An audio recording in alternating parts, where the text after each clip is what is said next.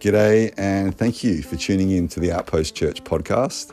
At the moment, we're just stepping through the book of Hebrews, one chapter per day. In this podcast, you will hear a read through of the chapter today, plus a short devotion to follow. And my prayer is that it's a blessing for you. Hebrews chapter 5. For every high priest taken from among men is appointed in matters pertaining to God for the people, to offer both gifts and sacrifices for sins. He is able to deal gently with those who are ignorant and are going astray, since he is also clothed with weakness.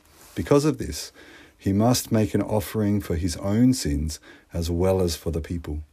No one takes this honor upon himself. Instead, a person is called by God just as Aaron was.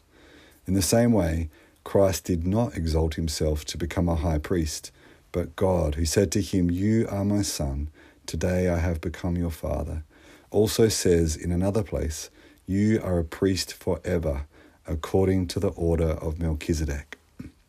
During his earthly life, he offered prayers and appeals with loud cries and tears to the one who was able to save him from death, and he was heard because of his reverence. Although he was the Son, he learned obedience from what he suffered. After he was perfected, he became the source of eternal salvation for all who obey him, and he was declared by God a high priest according to the order of Melchizedek. We have a great deal to say about this, and it is difficult to explain since you have become too lazy to understand. Although by this time you ought to be teachers, you need someone to teach you the basic principles of God's revelation again. You need milk, not solid food. Now, everyone who lives on milk is inexperienced with the message about righteousness because he is an infant. But solid food is for the mature, for those whose senses have been trained to distinguish between good and evil. And that, my friends, is Hebrews chapter 5.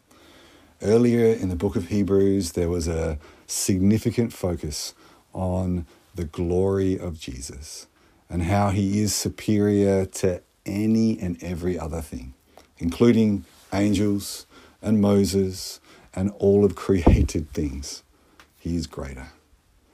And here, the emphasis is on something so surprising for someone so great is that not only is he the highly exalted one, but he has suffered.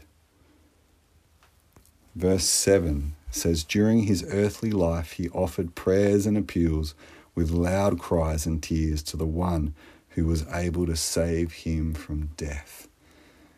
And we have it recorded about his time in the Garden of Gethsemane, right before he was betrayed, right before that sham trial and his eventual crucifixion, that he cried out and said, Father, if there is any other way, take this cup from me, but not my will, but your will be done. We have this passion, yet submission in his passion.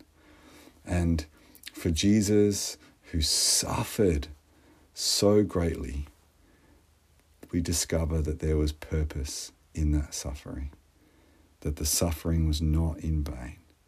He learned obedience from what he suffered, we're told here.